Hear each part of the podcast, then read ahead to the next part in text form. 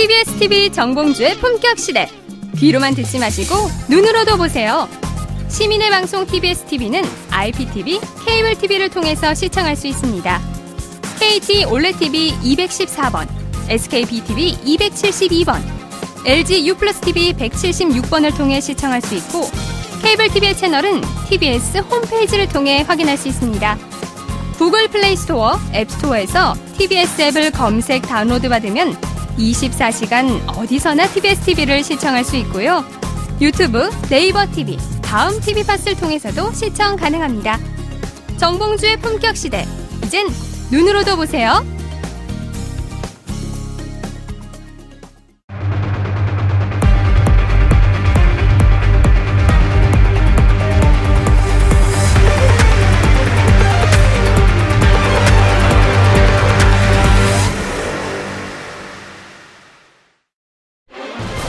조사기관 리얼미터가 TBS 의뢰로 바른정당 탈당, 자유한국당 복당에 대한 국민 여론을 조사한 결과 반대 의견이 61.3%, 지지 의견이 25.4%를 기록했습니다. 국민 10명 중 6명 이상은 바른정당 소속 의원들의 탈당과 자유한국당 복당에 대해 반대한 것으로 나타났습니다. 특히 바른정당 지지층은 반대 응답이 86.9%였던 반면 자유한국당 지지층은 지지 응답이 79.1%를 차지 극명하게 엇갈렸습니다. 압도적으로 높은 반대 목소리에도 바른정당 탈당파는 9일 자유한국당의 공식 합류, 향후 정계 개편 상황과 여론의 향배는 어떻게 변할지 주목됩니다. 한편 문 대통령의 11월 2주차 국정수행평가를 집계한 결과 긍정은 69.3%, 부정은 25.2%를 기록했습니다. 바른정당 탈당 사태 여파, 대선 개입 수사 방해 혐의를 받던 검사의 투신 사망 보도 영향으로 지지율이 소폭 하락세를 보이다 한미 정상회담, 트럼프 미국 대통령의 국회 연설 등이 주목받으면서 지지율이 반등한 겁니다. 각종 이슈에 대한 여론 동향을 분석하는 시간. 지금부터 여론조사 전문가와 함께 자세한 이야기 나눠봅니다.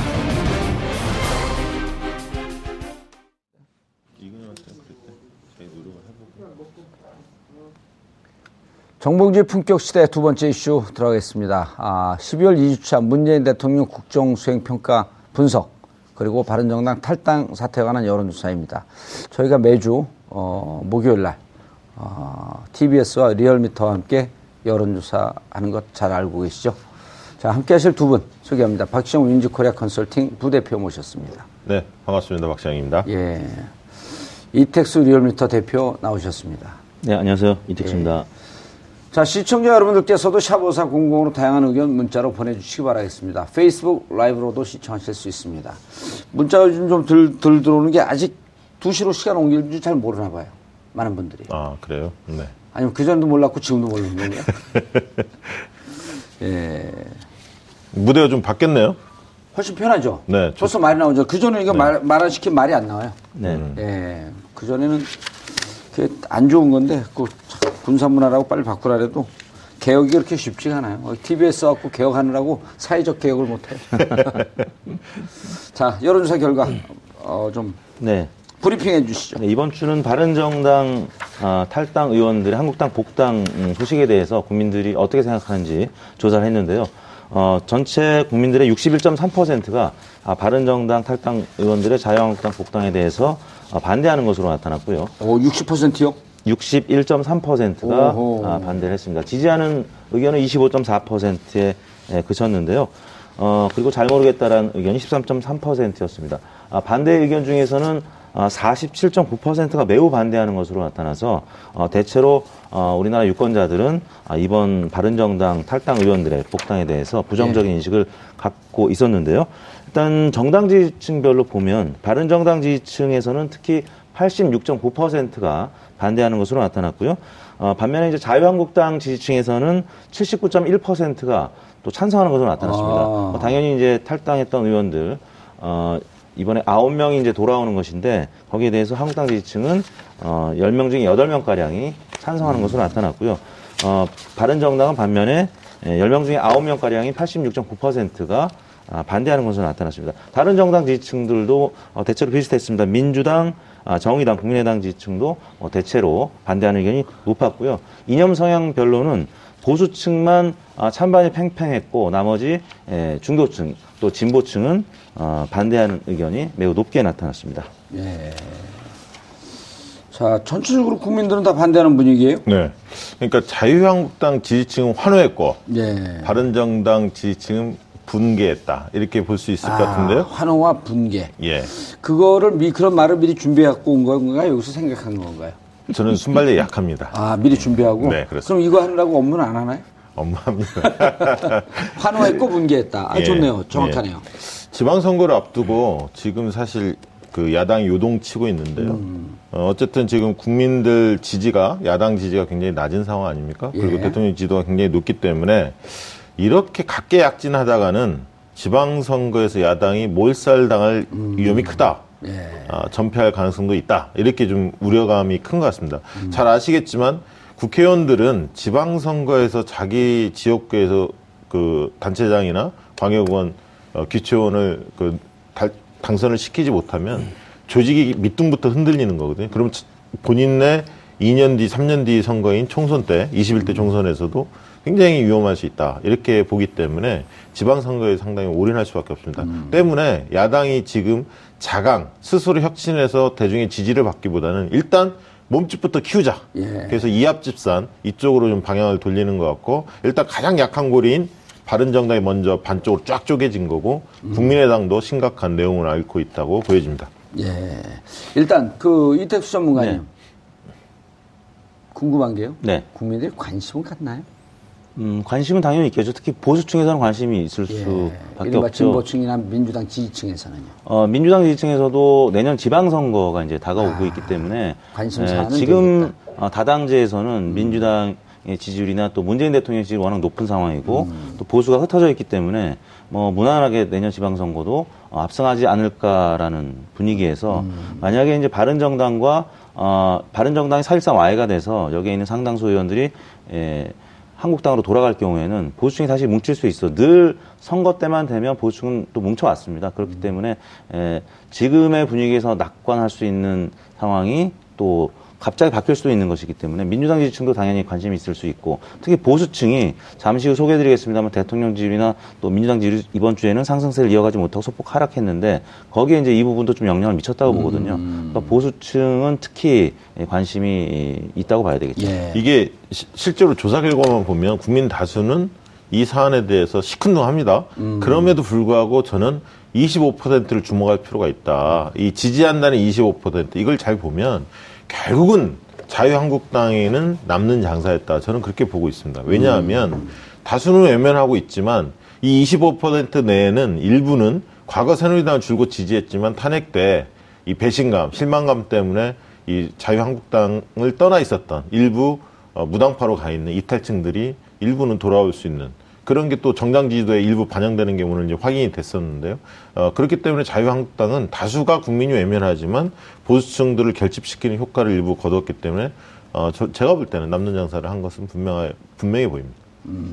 남는 장사 했다. 네. 그럼 지지율도 올라갈 거라 보나요? 만약에 이렇게 자유한국당이 일정 정도까지는 올라갈 겁니다. 그리고 선거 때는 진영 간의 결집 현상이 있기 때문에 20%를 돌파할 가능성이 있죠. 사실은 그 연초 연말을 거치면서 그럴 가능성이 저는 있다고 봅니다. 근데 이제 자유한국당이 심각한 내용을 겪을 위험성도 있잖아요. 예를 들어 고 이제 홍준표 대표파, 네, 친박, 네, 그다음에 입당파, 네, 이른바 김무성파죠. 그리고 네. 김무성 어, 의원 같은 경우는 자유한국당의 차기 전당대에서 당권을 노린다라고 하는 게 어, 그 설이 이제 여의도 정가에서 솔솔 돌고. 근데 여기 이제 급변 그 급변 급변할 수 있는 변수. 네, 홍준표 어, 대법원 판결. 네. 이 문제가 여전히 자- 그 잠복에 있지 않나요? 그렇죠. 이제 아직 넘어야 할 산은 굉장히 많죠. 사실 여러 가지 뭐 넘어야 살도 마- 산도 많고 헤쳐가야 할 파도도 많고. 많고 예 변수는 굉장히 많지만 어쨌든 어 몸집 불리기에 나섰고 어 그리고 여섯 명만 더 빼오면 일당이 될 가능성도 있고 그렇다면 강력한 야당이 되는 거거든요 사실 일당으로 만약에 도약한다면 그런 어떤 기회들도 엿보고 있기 때문에 여러 가지 측면을 보면 자유한국당으로서는 사실은 쾌재인 것은 분명합니다 예. 예.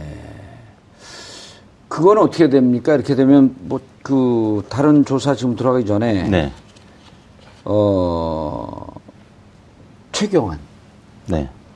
서청원, 서청원 의원이 완성할 것이다라고 박지원 의원이 한 방송에서 그런 얘기를 했어요. 네. 그 문건이 꽤 충격적이다. 네. 심각할 수 있을 것이다. 이러면서 어, 그동안에 이제 언급됐던 내용들이 실제 녹취록으로 만약에 공개가 예. 된다라고 하면 홍준표 대표한테는 어, 큰 어, 음. 위기로 작용할 가능성이 있는데 현재까지는 일단 잠복 상태입니다. 어, 양측이 일단 그 휴전한 듯한 모습을 보이고 있고 어, 이제 박근혜 전 대통령만 출당시키는 뭐 그런 상황에서 지금은 어, 그 검찰이나 아니면 법원의 판결 등등을 좀 지켜보자 뭐 이런 어, 입장인 것 같고요. 또 한편으로는 이제 에, 친홍 그리고 어, 친박 이 세력에서 이제 에, 그 김무성 대표 세력까지 들어왔기 때문에 어떻게 보면 양분된 음, 한국당의 이 계보가 이제 캐스팅 보트를 진 김무성 대표 계보까지 전 대표 어, 계보까지 들어오면서 어떻게 보면 어, 조금은 균형을 잡히면서 안정감을 가, 질 수도 있는 것이거든요. 뭐 그런 상황에서는 어, 서청원 음, 전 대표의 그 녹취록 사태는 현재까지는 어, 정중동에서 지금 사태를 관망하는 듯한 특히 이제 친박 의원들이 이번 그 바른당 탈당 아, 의원들의 입당과 관련해서 생각보다는 그 저항이 크진 않거든요. 예, 네, 처음에 뭐, 무슨 징계위에 회부한다 어쩐다 막 이렇게 얘기를 하더니 지금은 네. 그렇지 않은 모양이더라고요. 뭐 일단은 좀 사태를 좀 지켜보자. 그리고 아. 워낙 지금 보수 세력이 이 위축돼 있고 아. 내년 지방선거를 아무튼 어, 염두에 둔 어, 판단들이었기 때문에 예. 어, 그런 차원에서는 지금 친박이든 아니면 친홍 계보이든 음. 조금은 음, 자제하고 있는 듯한 모습.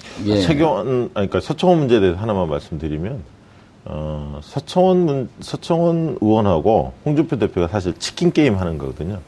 과연 이 치킨 게임에서 누가 겁쟁이로 전락할까, 피할까, 누가 선방을 지를까, 이걸 잘 봐야 하는데, 두 사람 다 사실은 이미 정치 생명을 걸었다고 봐야 합니다. 지금은 잠시 소강 상태지만, 어, 정치 생명을 걸었다. 그렇죠. 폭로전에 나설 수밖에 없고 이미 그 정도까지 말을 뱉었으면 어, 홍준표 대표도 뭔가를 해야 하고 특히 서청원 의원 같은 경우 반박을 안 하면 어, 본인이 또 어, 이제 어떻게 보면 국회의장 이런 것들을 마지막 노릴 수밖에 없을 없는 지금 위치일 텐데 누가요? 서청원. 서청원 그렇죠 최다선 의원이기 때문에 어, 전반적으로 보면 어쨌든 힘과 힘이 겨룰 수밖에 없지만 다만 지금은 좀 소강 국면인 거죠 왜냐하면 지금 복당 과정이 일부 이루어졌고 어, 박근혜 대통령 출당이 얼마 이루어지지 않은 상태이기 때문에 홍준표 대표도 어, 더 이상 막 나가진 않지만 그래도 꾸준히 어, 굉장히 자극을 하고 있습니다. 지금 오히려 서청원 의원 쪽에서는 조금 잠시 목소리를 안 내는 반면에 홍준표 대표는 굉장히 지속적으로 지금 서청원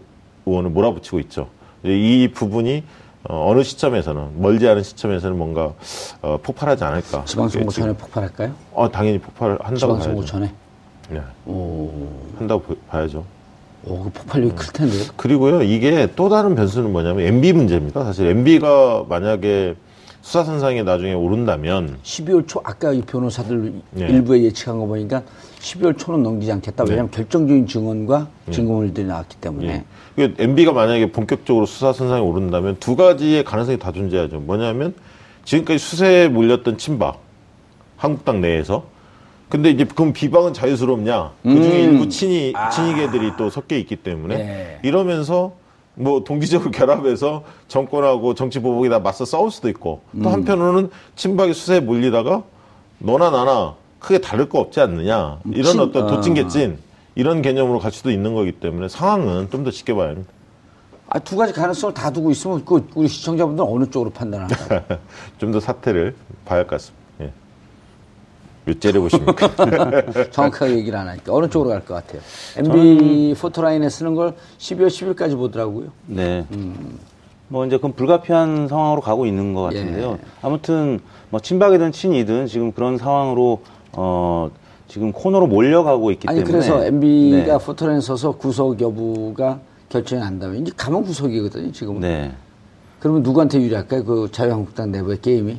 자유한국당 내에서는 뭐 지금 양측이 다 불리한 쪽으로 가는 것이죠. 지금은 이제 그나마 자유한국당 내부의 친이와 네. 친박이 단결할 가능성이 높다고 보는 거예요? 뭐 그런 차원에서는 이제 홍준표 대표의 여지는 좀 넓어지는 것이겠죠. 이제 과거 어 그 한국당이 뿌리가 됐던 친이 친박 계보의 수장들이 지금 어 사실상 뭐 그 질이 멸련한 상태에서 완전 히 전멸하는 상태로 갈 수 있기 때문에 예. 그렇다면 새로운 홍준표 대표의 계보가 생길 수 있는 것이거든요. 그 틈을 또 비집고 김무성 대표가 바른정당 또 추가 탈당파들 만약에 또 영입한다면 김무성 대표 계보도 분명히 있는 것이고요. 그런 차원에서는 새로운 어, 세력들이 형성될 수 어, 있는 거죠. 이게 이제 묘한 게 과거에 민주당이 당내 분란이 굉장히 많았던 정당이었는데 개파 네. 갈등이 이른바. 근데 지금 정당이 최소한 정당이 민주당밖에 없습니다. 다 각 당이 자유한국당, 바른정당, 국민의당 당 내분으로 굉장히 시끄럽거든요. 그래서 저를 복권 안 시키는 것 같아요. 제가 복권돼서 들어오면 당이 분란이 일것 네, 같아요. 그 부분에 대해서는 노 코멘트 하겠습니다. 하여튼 가던 길 계속 하세요. 네. 국민의당. 네. 그렇기 때문에 지금 민주당 같은 경우는 상대적으로 보면 안정감들을 좀 주고 있다는 거죠. 이게 원래 되는 집안이 좀 안정적이거든요. 예, 그런 측면에서 어, 지금 국민의당도 굉장히 지금 뭐 곤혹스러운 환경에 어, 놓여 있죠. 왜냐하면 이제 바른정당이 먼저 쪼개졌지만 그 여파가 국민의당까지 지금 연결되고 있는 상황이기 때문에 그리고 또 안철수 어, 대표께서 어, 중도 보수 통합 이 얘기를 또 꺼냈기 때문에 이것이 과연 범위가 바른정당만을 상대로 한 거냐 아니면 자유한국당까지 포괄한 얘기냐 이런 부분에 대한 해석 도 나오고 있기 때문에 그러니까 바른정당에서 그 11월 13일 이후 한 달간의 기간을 줬잖아요. 그렇죠 통합파들이 잔류? 통- 잔류 통합파들 그게 중도와 아, 보수 다 아우른다 이렇게 얘기하지 않고 있나요 현재로서는? 그렇게 지금 정병우 의원이나 남경필 지사나 이런 분들이 이제 그렇게 주장을 하고 있는데 예. 과연 유승민 음, 의원 대표 출마자도 본인이 이제 당권을 장악할 것 같은데요. 예. 어쨌든 중도 보수 통합에 대한 뭔가 그림을 내놔야 할 상황으로 몰릴 것 같습니다. 만약에 그걸 내놓지 못한다면 추가 탈당은 뭐 반드시 일어날 것 같고요. 뭐 다섯 명 내외로 예상을 정치권에서 지금 하고 있는 것 같습니다. 아. 예. 그렇게 된다면 정말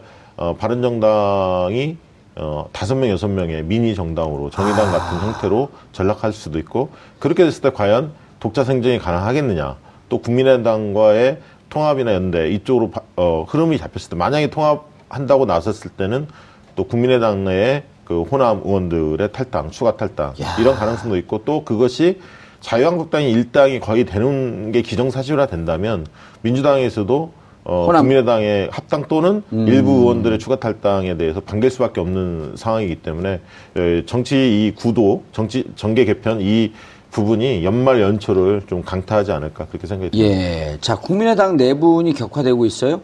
이태수 네. 평론가님. 근데 여론조사만 전문가요? 이런 정치도 잘 아세요.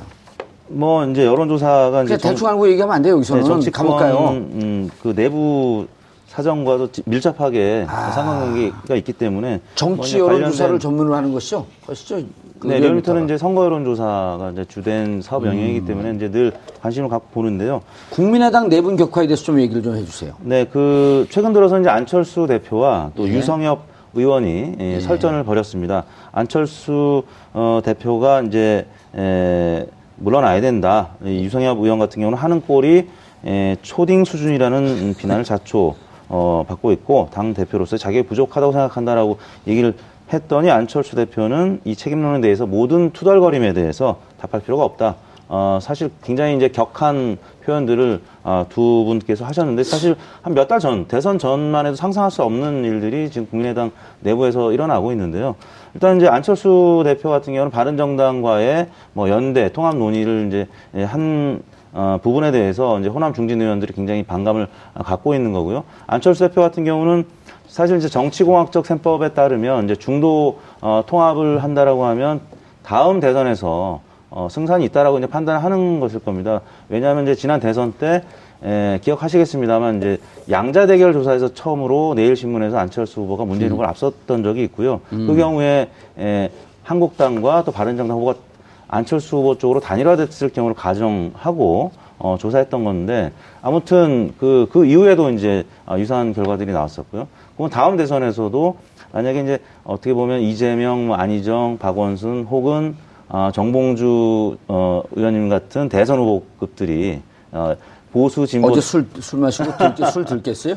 단일 구도로 되면 어, 이 진보 진영이 이 다음 대선에서는 또 분열할 수도 있거든요. 치열하게 싸우다 보면 보수 진영이 만약에 하나로 뭉친다라고 하면 어, 보수 진영 쪽으로 혹은 중도 보수 예. 진영 쪽으로 어, 정권이 바뀔 수도 있다라고 기대하는 부분이 있기 때문에 아마 안철수 전, 안철수 대표가 지금과 같은 그 중도 보수 통합의 길을 예. 염두에 두고 하는 발언들이 아니에요. 근데 저는 근데 이제- 아, 내부가 네. 보면은 유성엽 의원도 만만치 않아요, 이분도. 지금 네, 그렇죠. 교과위원장인가 그렇죠? 그렇죠. 정읍 출신의 예. 국회의원입니다. 그리고 무소속으로 계속 아, 당선됐던 그럼 분 시장도 당선됐었고 국회의원도 그렇고. 국회의원 예. 무소속으로. 그러니까 그 내에서 지역 주민들 지지는 꽤 단단한 분인데 네. 지금 국민의당에서 사실은 이 발언을 세게 하는 분이 세 분입니다. 박지원 의원하고 유성엽 의원하고 이상돈 의원 세그 분인데. 이상돈도 또 뭐라 그랬어요? 예, 이상돈 의원은 오히려 이제 학자 출신이니까 자유스럽게 이야기하는 스타일이고, 어, 박지원 의원하고 유성엽 의원의 공통점이 두 가지가 있죠. 하나는 호남 출신이라는 거, 두 번째는 어, 도지사 출마가 거론되는 어, 어떤 분들입니다. 전남도지사와 전북지사에 아. 거론되는 분들 중에 하나죠. 아무래도 도지사 선거를 준비하다 보면 지역민들의 어떤 목소리, 정서. 어. 정서, 이걸 무시할 수 없는데 어. 실질적으로 호남에서 지금 문재인 대통령에 대한 평가가 좋기 때문에 그리고 적폐청산에 대, 대한 호응이 높기 때문에 이 부분에 대해 적폐청산을 안철수 대표가 어, 정치 보복이다. 뭐 이런 식으로 복수다. 뭐 이런 식으로 표현하지 않았습니까? 그런 것 부분에 대한 지적을 하는 거고요.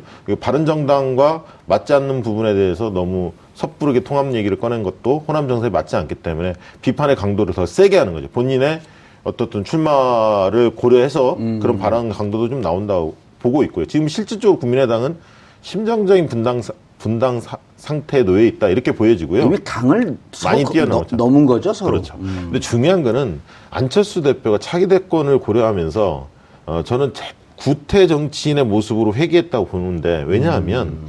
이게 중도 시장이라는 제 3지대가 시장 갖고는 대권을 거머쥐기 쉽지 않다. 지방선거나 총선에 이렇게 보신 것 같아요. 아. 예. 그러다 보니까 상대적으로 보수 쪽의 시장들을 더 어, 크게 보고 그쪽하고 뭔가 연결 지점이 없으면 본인의 정치적 활로가 크지 않을 거라고 보고 있는데 음. 이런 어떤 저- 과거의 정치인들이 늘 하는 수법, 이런 어떤 셈법, 이런 어떤 음. 정치공학적 해석에만 능하지 실제로 지난 대선에서 안철수 후보 당시 대선 후보한테 비판이 많이 갔던 부분이 뭐냐면 대통령 감이 아니다.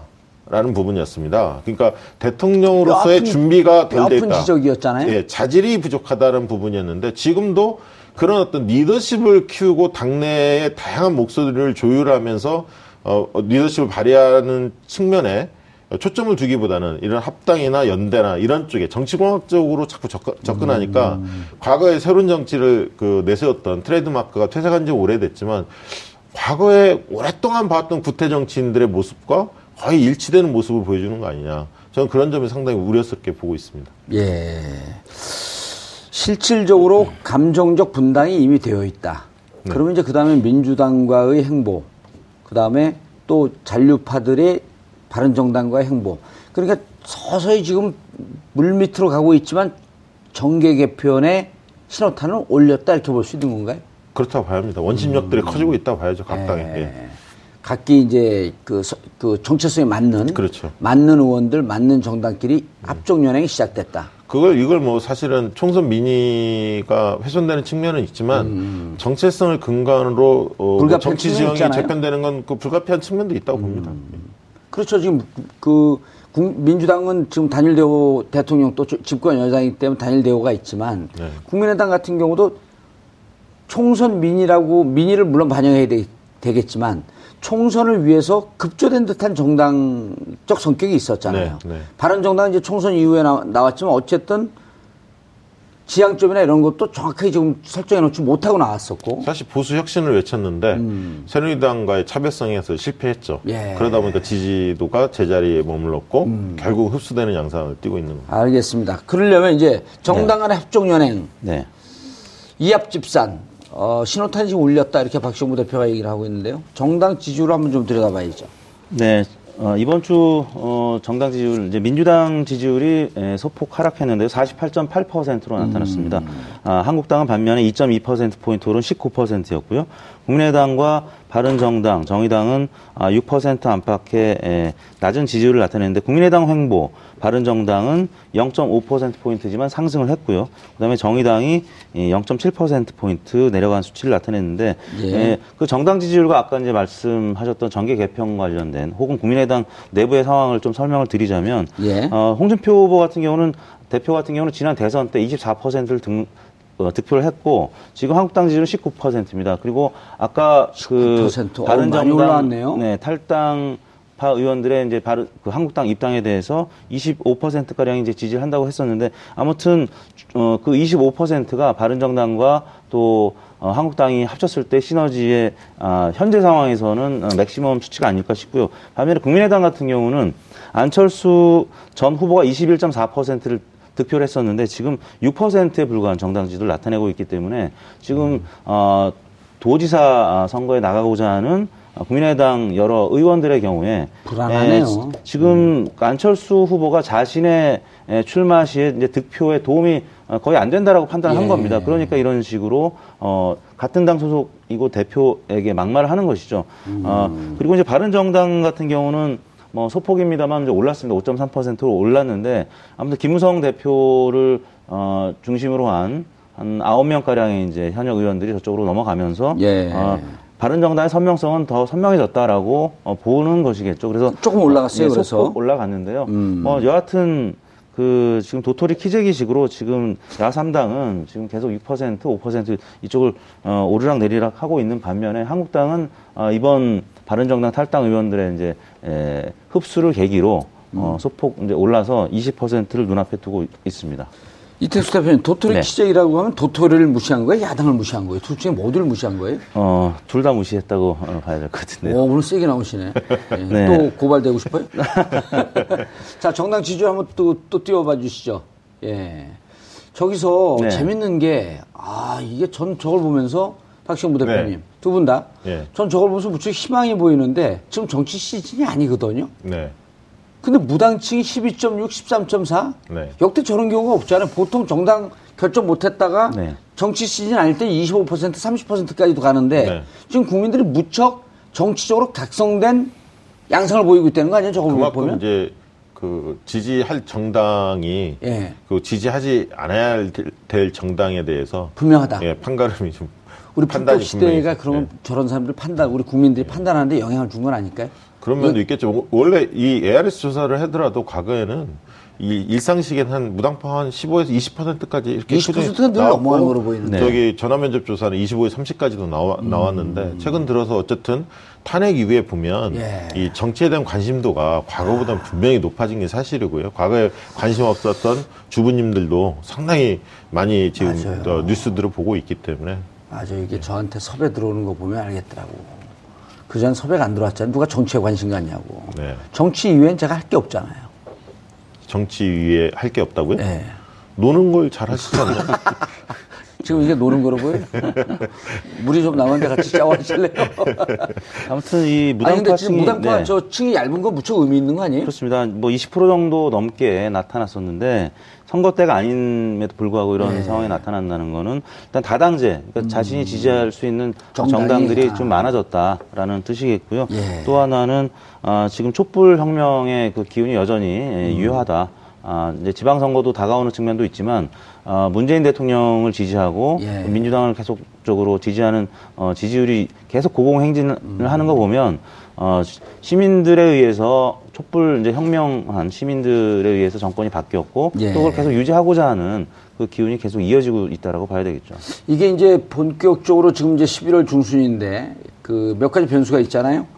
MB가 과연 포터라인에 쓰느냐 하는 게 네. 하나 있고 그 다음에 이제 내년에 들어가게 되면 남북 관계가 어떻게 될 것이냐가 두 번째 변수고 그 다음에 정당 간의 이합 집산이 어떻게 합종 연행이 이루어질 것인가가 하나 있고 지방선거 들어갈 때 후보군이 어떻게 되냐 한 서너 가지 이렇게 변수가 있는데 네. 그럼 점점 점점 정치에 대한 관심은 증폭될 수밖에 수밖에 없죠. 없는 거 아닌가요? 네. 음. 그러니까 이제 뭐 순수하게 일어날 수 있는 여러 가지 정치적 이벤트도 어, 정치 공학적으로 해석하는 언론과 또 유권자들이 생길 수 있습니다.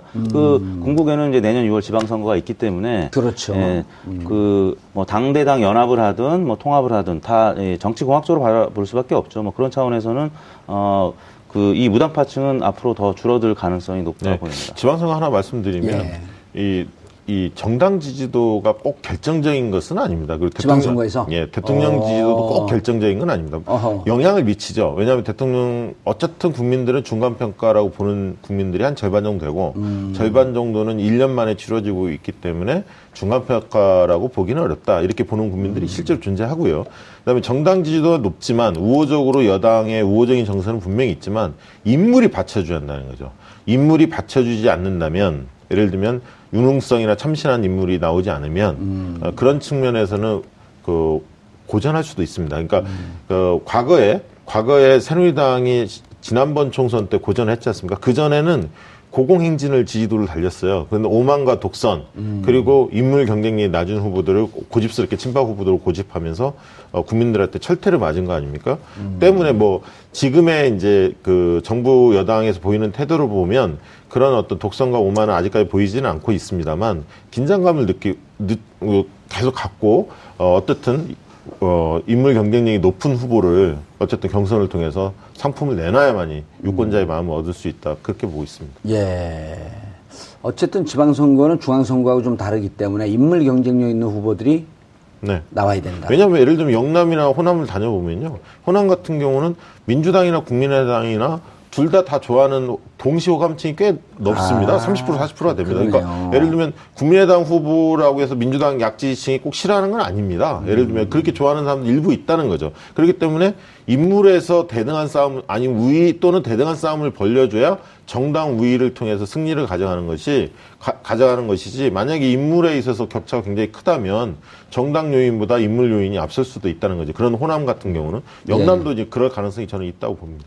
예. 네, 그럼에도 불구하고 이제 정계 개편에 이제 관심을 갖는 것은 아무리 좋은 인물이 나와도 이 특히 이제 보수 쪽은 분열된 채 선거가 치러지면 민주당 후보에 당해낼 수가 없기 때문에 물론 이제 영남권은 좀 다른 얘기가 되겠습니다만 그런 차원에서 어, 바른정당이 예, 한국당하고 연대 통합할지 아니면 국민의당하고 할지 뭐 등등이 이제 관심이 가는 것이겠죠. 예. 자, 이제 말 나온 김에 마지막에 네. 어, 문재인 대통령 지지율인데 조금 하락한 것 같은데 지금 이 리얼미터 조사 나온 것은 트럼프 방안과 한미 정상회담이 반영 안 된 결과죠? 음, 반영이 됐습니다만 일부밖에 반영이 안 됐다고 봐야 되겠죠. 왜냐하면 이제 에, 그 트럼프 아, 어, 온다고 발표가 났고 네네. 와서 무슨 일을 했는지에 대한 것은 반영이 안 된 거 아니에요? 그것도 됐나요? 그 화요일, 수요일까지 조사가 됐고, 어, 트럼프 방한 소식이 이제 화요일, 수요일 일부 반영이 됐습니다. 근데 그거보다 지금 더 큰 영향을 미쳤던 것이 첫 번째는 그 댓글 수사 방해 의혹 검사 투신 사망 소식. 변창훈 그다음에 검사요? 예, 예. 그 다음에, 에, 전병헌 정무수석 횡령 혐의 관련된 아하. 보도. 어, 이게 문재인 대통령 지지율에는 조금 악재로 어, 더 작용을 한 것 같고요. 어, 이제 또 한편으로는 바른정당 아, 의원들의 탈당 소식에 의해서 보수 측이 아, 다시 뭉치고 있다. 그래서 이제 어, 일부 보수 세력들 또 지역별로는 어, 대구 경북이나 부산 경남 쪽에서 어, 소폭 하락을 했는데요. 뭐 대구 경북 같은 경우는 5% 포인트 하락을 했고 부산 경남은 한 4% 포인트 가량 하락했습니다. 이런 어, 부분이 바로 이제 보수 통합론이 그다음에 어. 이 댓글사 방해 의혹 검사의 투신 사망 소식. 어, 한국당 검사 출신 어, 의원들이 특히 더 이제 크게 반발을 했는데요. 아무튼 이 소식이 트럼프 어, 하고의 정상회담 어, 소식보다는 더 많은 영향을 미쳤습니다. 물론 수요일 날 일간 조사로는 어, 문재인 대통령 지지율이 소폭 올랐습니다. 월화 지지율은 좀 빠졌었는데 수요일은 다시 70%를 넘는 수치를 나타냈거든요. 그래서 예. 그 부분도 일부 영향을 미쳤습니다만 악재가 조금 더 영향을 더 미쳤다고 봐야 네. 될것 같습니다. 이번 과정에서 사실은 이제 검찰 얘기가 나왔는데 아까 이제 검사 투신 사망 사건이 있었는데 공교롭게도 그 이후에 전병헌 정무수석 관련된 혐의 뭐 이런 것들이 이제 보도가 하나가 됐었고 또 탁현민 청와대 행정관의 기소. 불구속 기소. 음, 근데 탁현민. 상- 탁현민 행정관의 경우에는 정말 조금 내용을 들여다보면 조금 황당하기는 하더라고요. 그게 과연 기소 사안인지 굉장히 경미한 사안인데 이례적으로 어쨌든 불구속 기소가 이루어졌습니다. 이런 걸 보면서 검찰의 어, 최근에 이제 적폐청산 이게 전 정권, 전전 정권을 향하면서 물타기에 좀 나서는 거 아니냐 이런 어떤 시각도 좀 있고요. 두 번째는 어떻게, 어떻게 보여요? 아, 저는 좀 그런 있는데. 시각이 있다고 음. 봅니다. 두 번째는 아, 그 본인의 생각이다. 예, 이거죠? 본인, 예, 제 생각입니다. 예. 두 번째는 검찰 개혁이 굉장히 우리한테 주어진 중요한 개혁 과제였는데 국정원의 비리들이 계속 불거지면서 다시 검찰이 사실은 어 막강한 권력을 휘두르고 있습니다. 지금 현재 보면 어쨌든 반성 없이 검찰 개혁이 사실은 이루어졌느냐라는 측면을 본다면 진행형이긴 합니다만 아직 뚜렷하게 검찰 개혁이 어떤 방향으로 이루어지는지는 잘 읽혀지지 않은 가운데 탈정치화는 이루어진 것 같지만 검찰 개혁에 대한 칼은 아직 되지 않고 있다. 네. 왜냐하면 국정원 그 비리 문제가 너무 커져 있기 때문에 그걸 예. 또 검찰이 손대고 있기 때문에 또다시 이제 검찰 권력이 굉장히 막강해졌는데 과연 어, 내부의 혁신이나 쇄신, 검찰 개혁의 부분을 어, 어떻게 과연 뭐 인사 문제로 과연 통제할 건지 뭐 여러 가지 얘기는 있습니다만 어쨌든 그런 부분들이 어, 또다시 이 도마 위에 오르는 게 아닌가 그렇게 싶습니다. 예, 검찰 개혁과 이제 이게 좀 그러니까 어쨌든 지금 문재인 대통령의 지지율이 소폭 하- 하락된 게 변천 검사의 사망, 그 다음에 어, 전병헌 의원 보좌관에 대한 긴급 체포. 네, 네. 어, 그게 사실은 피의 사실을 거의 공표하고 있지 않습니까? 사실은.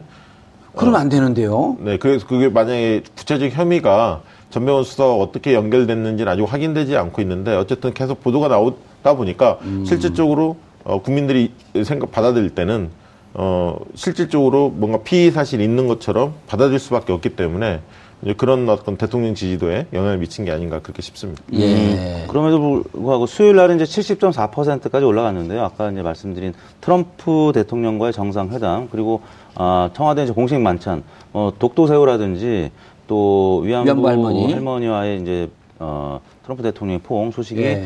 전해지면서 그 부분은 어, 유권자들의 어, 아주 감정, 어, 정서를 좋은, 건드렸고요. 네, 좋은 반응을 이끌어냈습니다. 그리고 이제 외교적으로도 어, 일본이 이제 반발하는 모습 보고 아 이거는 정말 신의 한 수였다라는 그래서 이제 탁현민 행정관의 작품이 아니겠느냐라고 또 이제 보도가 됐는데요. 어, 그 부분은 이제 크게 영향을 그 탁현민 행정관의 기소 소식은 어, 대통령 지지율에 큰 영향을 미치지 않은 것 같습니다. 오히려 어, 그 청와대의 만찬이 또 긍정적으로 영향을 미쳤기 때문에 그래서 수요일 날은 70.4%로 마감이 됐는데 또 문재인 대통령이 어제 또 출국하지 않았습니까? 지금 계속 그 외유. 예, 정상 외교가 이제 이어질 텐데요. 어, 주 후반으로 가면 다시 지지율이 70%대로 어, 유지가 되지 않겠느냐라고 조심스럽게 전망이 되고 있습니다. 저도 뭐 그 의견에 동감합니다. 왜냐하면 주말에 또 시진핑과의 정상회담이 예정돼 있기 때문에 여러 가지 호재들이 있을 거라고 보여지고요. 그, 그렇죠. 그 외, 외교가 항상 지지도에 민감하게 영향을 미치는 요소가 있습니다. 그래서 70%를 상회하지 않을까 주말을 거치면 그런 예상을 해봅니다. 사드 문제도 three no 정책에 대해서 중국이 받아들였고 네. 미국도 그 부분에 대해서 이번에 정상회담에서 항의한 항의하는 듯한 모습이 없었기 때문에 네, 네.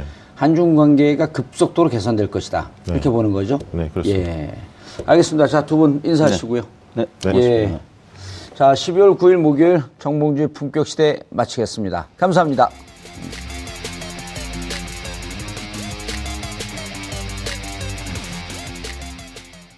오늘 방송 좋았나요? 방송에 대한 응원 이렇게 표현해 주세요. 다운로드하기, 댓글 달기, 구독하기, 하트 주기. 더 좋은 방송을 위해 응원해 주세요. 다운로드하기, 댓글 달기, 구독하기, 하트 주기. 기억하셨죠?